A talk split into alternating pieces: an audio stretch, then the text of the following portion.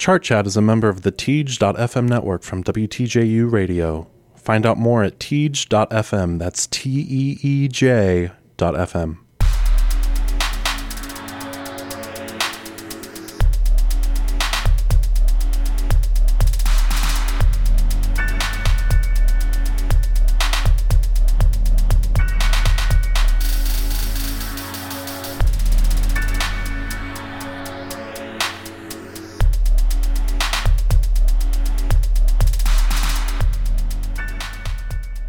everybody. This is Tanner Green, and this is a pilot episode of what might become a recurring mini series of Chart Chat.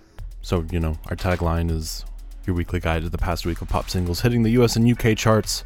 And since the start of the podcast, as I've mentioned before, I eventually had hopes to start doing historical episodes that took a look at chart debuts of weeks past. And this is my first stab, we'll call it a 1.0, of what that might look like. And while a lot of the structure is going to be similar to a regular episode of Chart Chat, I'm still going to go through all the debuts for the week at the top of the episode, still going to play clips and whatnot. The fact that this is a historical episode lets me do a little more contextualizing of artists' careers both before and after the particular hit in question. So, basically, my approach here I took a random date generator, set the start date at the start of the Hot 100 back in 1958, set the present as the end date, and generated a random date to look at. And I kind of like that approach. I'm going to keep it up, keeps things fresh. And the winds of fate took me, and by extension, whoever it is that's listening to this, to 1971, took us to the week of November 27th. Late 1971, and there are going to be some names here that you will definitely recognize, I'm assuming, and hopefully some that you don't. And if I'm particularly lucky, some of the names I'm going to talk about are the ones that you're not familiar with, because for these historical episodes, I'm hoping to talk about artists that don't often get their due or often get their due in a very limited sense without that discussion sort of filtering out to the broader pop culture discussion. So, running through the debuts, we start at number 100 where The Doors after the death of Jim Morrison debut with Tightrope Ride. Right above that at number 99, we have Buffy Sainte-Marie with I'm Gonna Be a Country Girl Again.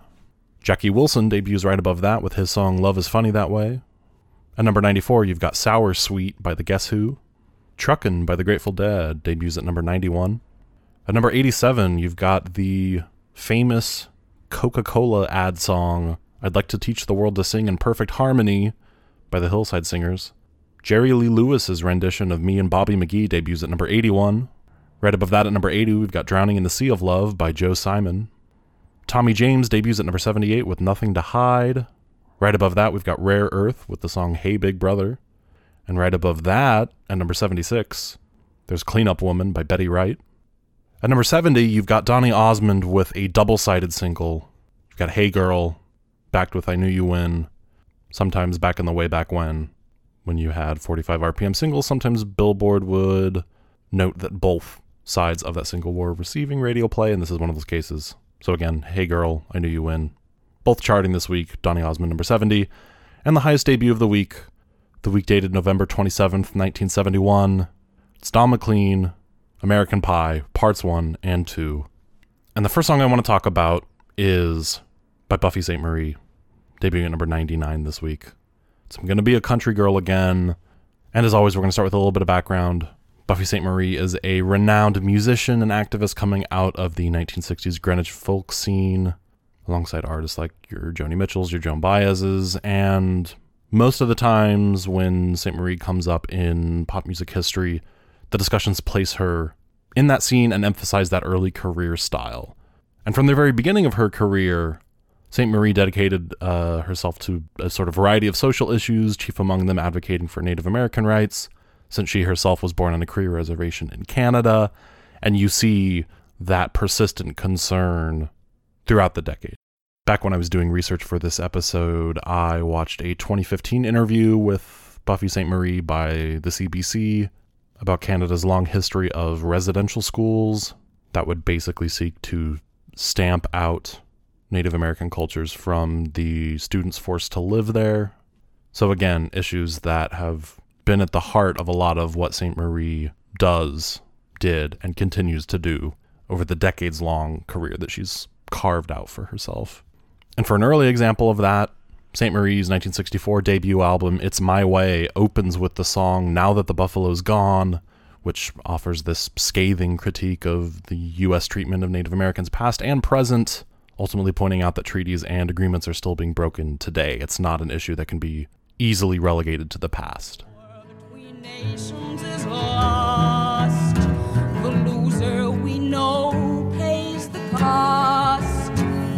even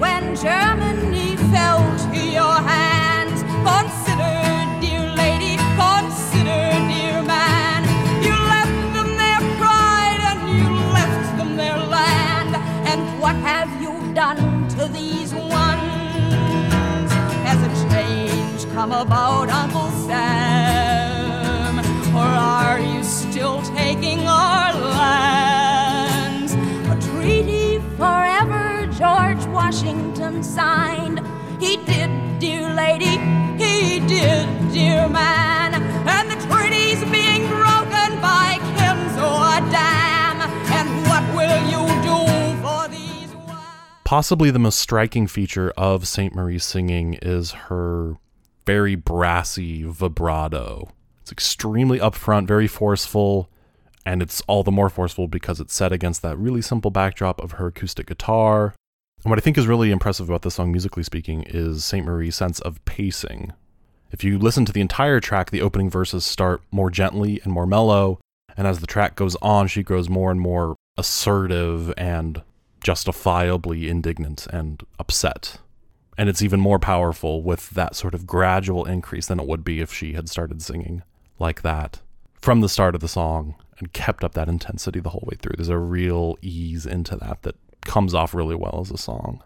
And as I mentioned, in the decades since Sainte-Marie's mid 60s emergence, she's continued to make music in this vein and pursue various activist causes outside the context of music, which in the process earned her lengthy CIA and FBI files, earned her radio blacklisting at the behest of both Presidents Lyndon B. Johnson and Richard Nixon. But at the same time that all of this is going on, Sainte-Marie has a pretty impressive musical diversity that is sometimes just straight up ignored. Sometimes it's praised in hindsight, and regardless of how people retroactively receive it, it's usually greeted with a lukewarm response on first release. For example, back in 1969, she released her album Illuminations, which featured her first of many extended engagements with cutting edge technology. Even as late as the 1980s, she was making compositions with an Apple II computer and has kept up with similar advances in technology since then. Illuminations features these vocal and guitar manipulations that are courtesy of a Buchla synthesizer, and purportedly, this is actually the very first vocal album released in quadraphonic format. So instead of mono, where you have one channel of audio, or stereo, where you have two left and right channels of audio, you've got four channels of audio. And this album, Illuminations, enjoys a good deal of acclaim now for its experimentation, its uh, bold embrace of a new audio format. But at the time, Illuminations was a total commercial failure. Never charted on the Billboard 200, the main albums chart, and it lost uh, Sainte-Marie's record label Vanguard a good deal of money. But for a sort of brief excerpt from Illuminations, we're going to listen to the opening track God is Alive, Magic is Afoot.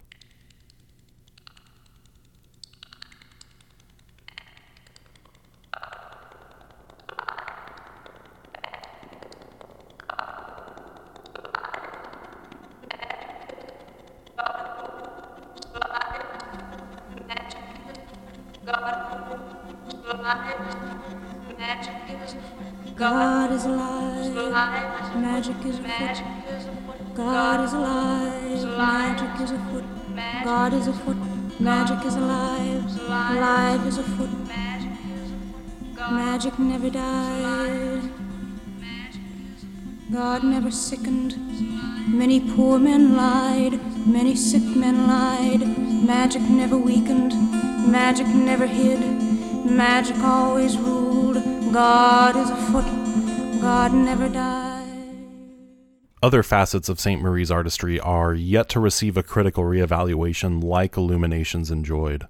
Perhaps unsurprisingly, one of those facets includes her 1968 country album, I'm Gonna Be a Country Girl Again.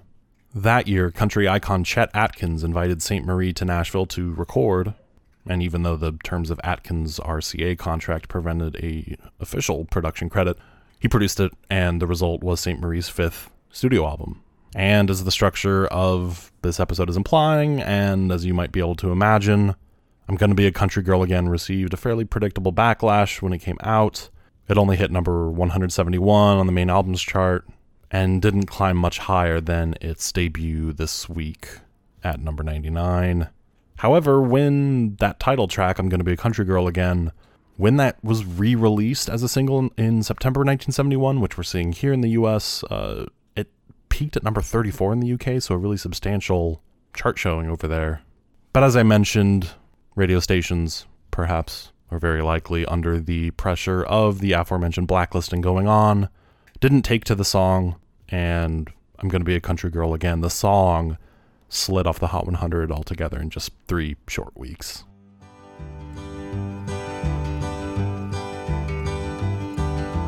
Rain is falling lightly on the buildings and the cars. I've said goodbye to city friends, department stores and bars. The lights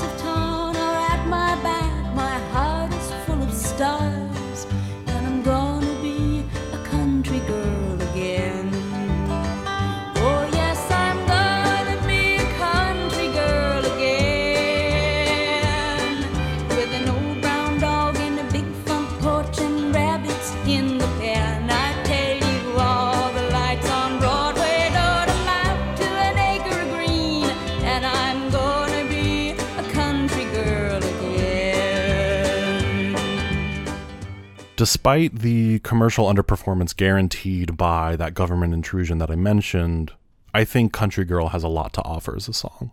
Sainte-Marie's lyrics do a really good job evoking a sense of joy at escaping the city for an acre of green, and her vocals maintain that same nuance that I talked about earlier that we saw at the beginning of her career.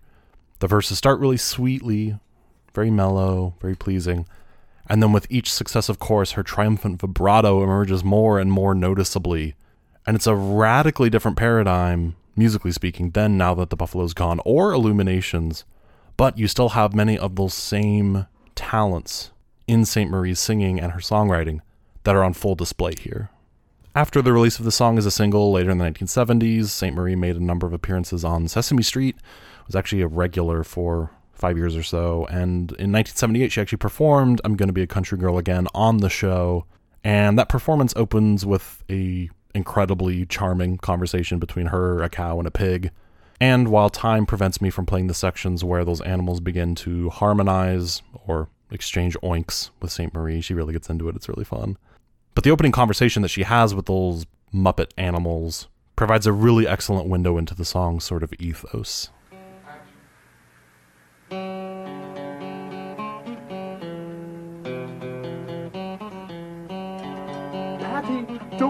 Now, but I think that's Buffy Sainte-Marie, the singer. She's probably in the city doing a recording at a studio or something. Oh, I must talk to her. Well, sometimes I just get so blown out here in the city. There's Cody pulling on me. There's traffic out the window. There's noise all over the place. Sometimes all I want to do is sit here and play a song, play my guitar, and think about the country. You, you don't like the city? Well, now I'm seeing things. You're a cow. Mm-hmm. And that's a pig. Her name's Patty. You are a pig. You don't like the city? Well, well, no, I do like the city, but I just get tired of the city. But maybe you wouldn't understand. You would understand what I mean. Mm-hmm. You're from the country too, I bet, originally. I'm just going to sing a song here with my guitar about the country, about, about I'm going to be a country girl again, but I, you, you wouldn't know it. Know it? I've lived it. Would you like to join in with me? Oh, yes, indeed. Oh, please. You too? You know it too? Oh, well, she doesn't know it, but she'll oink along. Oh, that's wonderful. Since the 1970s, Sainte-Marie has continued work, as I've sort of continually mentioned. A couple years ago, she toured with Morrissey, of all people, which was kind of fascinating. And also important to note, in 1982, she won the Academy Award for Best Original Song. She co wrote Up Where We Belong, which was performed by Joe Cocker and Jennifer Warnes, and showed up in the film An Officer and a Gentleman, which actually, that song hit number one that same year in 1982.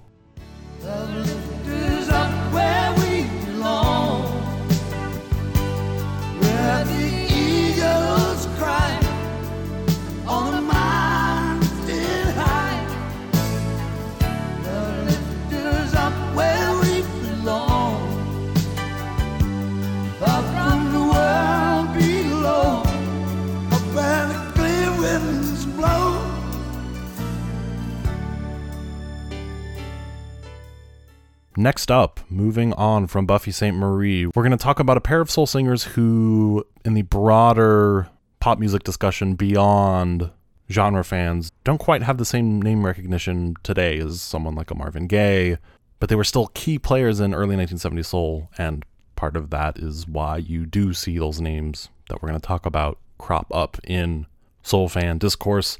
First up, Betty Wright. Wright is an artist from Miami whose career started at the age of only two years old. She was part of her family's gospel group Echoes of Joy. And then in 1968, a few years after the group disbanded, Wright released her debut album, My First Time Around, and she was only 14 at that time. That album contained Wright's first hit single, Girls Can't Do What the Guys Do, which hit number 33 on the Hot 100 and number 15 on the R&B chart.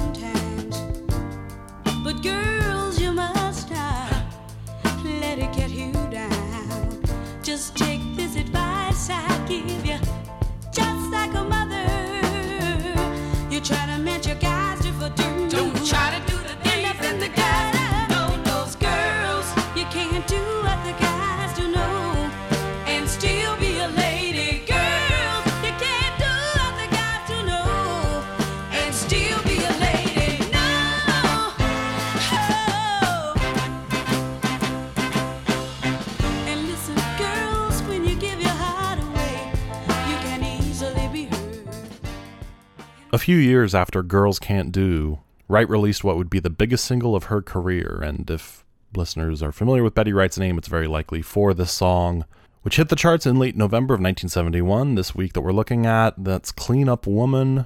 That would go on to not only peak at number two on the R&B charts, but climb all the way up to number six on the Hot 100, eventually going gold in the process.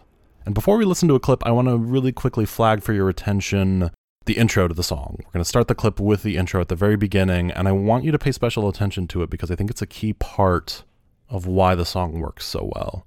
So, once again, this is Betty Wright and her number six eventual Hot 100 hit, Clean Up Woman.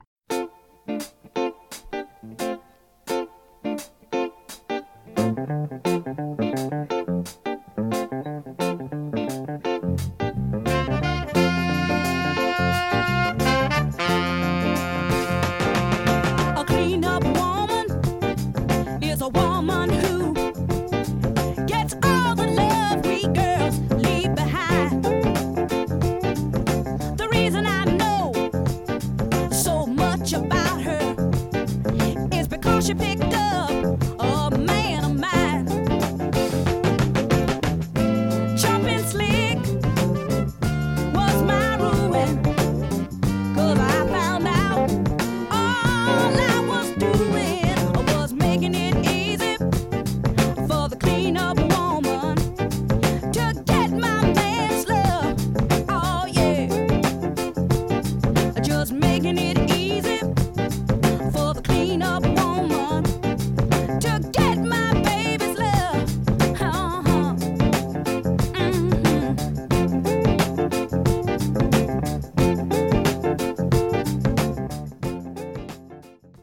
first 15 seconds of the song, you have a series of guitar chords, and then a second, more melodic guitar line, and then bass and horn lines. They all enter and they all interlock one after another, and it's this really quick, effective way to establish momentum before the drums or the vocals even enter. And so when a drum fill does come in to announce Wright's entry, the snare tone has this really broad thwack that is particularly good at propelling all of that pent up momentum forward. Right? Start singing and then you're just rolling. The song just keeps going, keeps going. All that momentum that you built up in, say, 16 seconds or so is put to use, basically. And in keeping with all this, despite her youth, Wright has a much more assertive tone than she did a few years back on Girls Can't Do. And I'm sort of taken with how matter of factly she lays out the details of her partner's romantic betrayal. There's not a lot of self pitying or accusation even going on. It's very matter of fact. There's a frustration there, but it's not. This isn't even a song condemning the cleanup woman. It's just stating what happened. And Wright's success with Clean Up Women came at one of those times in chart history that we see again and again where black artists are routinely, quote unquote, crossing over to the pop charts. In January 1972, so not even two months after this week that we're looking at in chart history, Billboard actually ran a special issue on the subject titled The Soul Emergence. In one of the articles in that issue, titled Oh Happy Day, Everybody's Listening to Soul Music, Donna Ovens notes that for the week ending January 8th of that year, half of the top 20 songs in the country were soul tracks. And in another article in that same issue, Earl Paige focuses specifically on jukeboxes, commenting with a good deal of surprise on the success of soul singles in machines located in both black and white neighborhoods. Part of Paige's discussion centers on the two main title strip printing companies for the jukebox machines, and Paige notes that one of them, Star Title, actually ceased the standard practice of separating soul records from their pop counterparts altogether because there were so many songs crossing over, it wasn't even worth it for them to separate them anymore. And their competitor, Sterling Title, the other main player in that business, they continued to color code their singles red for pop, blue for soul. Sterling president Dick Steinberg noted that a growing number of discs received both of those colors, designating a song with some sort of crossover potential or presence. Listeners might be familiar with one of the tracks that Steinberg mentions as receiving this dual pop soul crossover designation. Listeners might have heard either the original and or MC Hammer's sort of interpretation of it decades down the line. That's the Chi-Lites number 3 Hot 100 smash Have You Seen Her?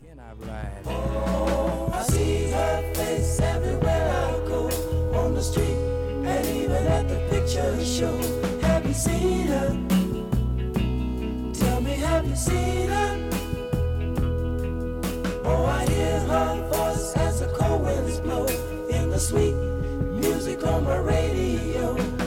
Seen her? Tell me, have you seen her? And Steinberg mentions another track that received both red and blue, both pop and soul designations on jukeboxes, which is the last chart debut we're going to discuss this week Joe Simon, Drowning in the Sea of Love. Joe Simon was born in Louisiana in 1943 and, like Betty Wright, sang gospel as a child, even though he didn't start quite as early as Wright did. After his family moved to California, Simon began singing with the Golden West Singers, following in the footsteps of famous soul pioneer Sam Cooke, who made this move a couple years earlier. The singers turned away from gospel to secular material, and then by 1964, Simon was landing hits on his own away from the group. And after that, over the course of the 1960s, Simon quickly became a reliable presence on the R&B chart, racking up 8 top 20 hits over the course of the decade. The biggest of those hits, The Chokin' Kind, not only topped the R&B chart, it reached number 13 on the Hot 100 back in May of 1969. meant to love you. Didn't you know it, babe? Didn't you know it? Why couldn't you be content with the love I gave? Oh, yeah. I gave you my heart, but you wanted my mind.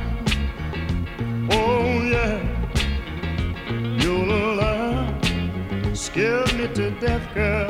Oh, it's a choking kind. That's all it is. You can kill a man with a bottle of poison or knife. I know you can. Better hurt him more to take his pride and run his life. Oh, this is a shame, girl. Whatever it is, girl, I surely hope you find. After a whopping 9 more top 20 R&B hits, Simon landed another major crossover hit when Drowning in the Sea of Love, the song that debuted this week in 1971, eventually went number 3 on the R&B chart and an even more impressive number 11 on the Hot 100, eventually becoming Simon's second gold certified single. Baby,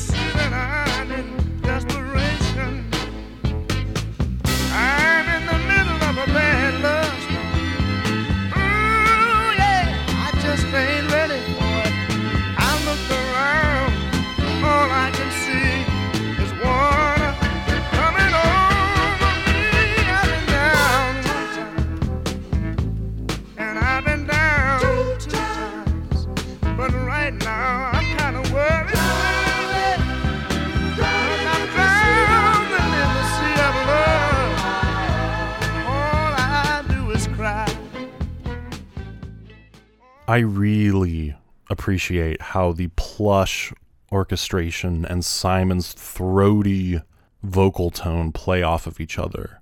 The sort of famous Philadelphia soul producers Kenny Gamble and Leon Huff produced this particular track, lent all the trappings that you would expect a lot of keys, some strings.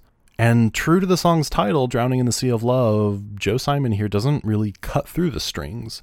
He gets tangled up in them, which lends a further sense of drama that his vocal tone already suggests, and is all very a piece of the lyrics' sort of life or death depiction of love.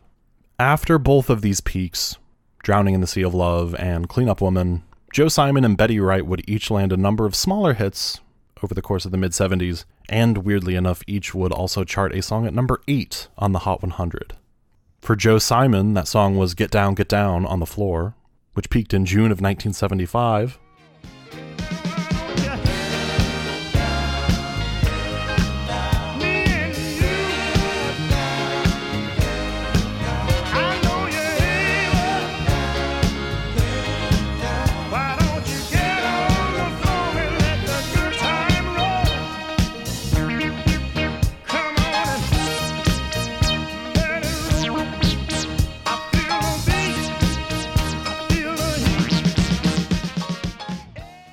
And for Betty Wright, that song was her collaboration with Peter Brown, titled Dance With Me, which peaked in July of 1978.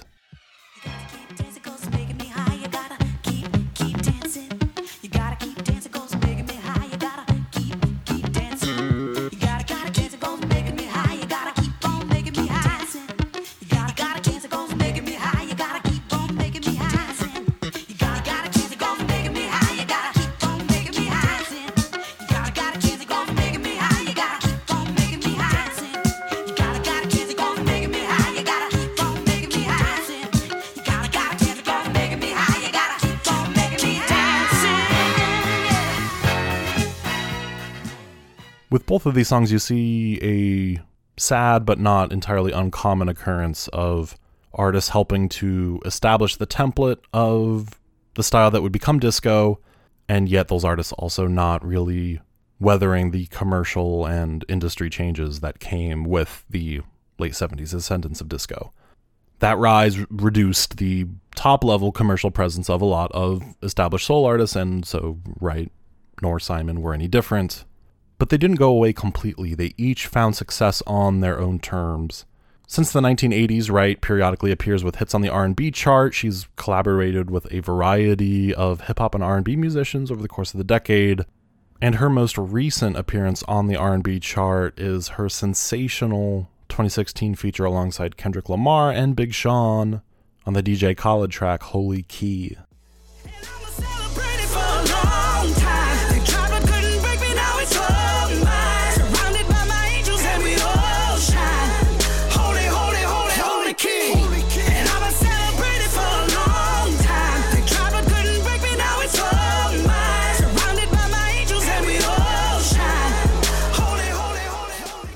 Joe Simon, meanwhile, eventually returned to the gospel music of his youth. He started a new career as a preacher and then eventually in 1998 released an album of gospel music titled This Story Must Be Told.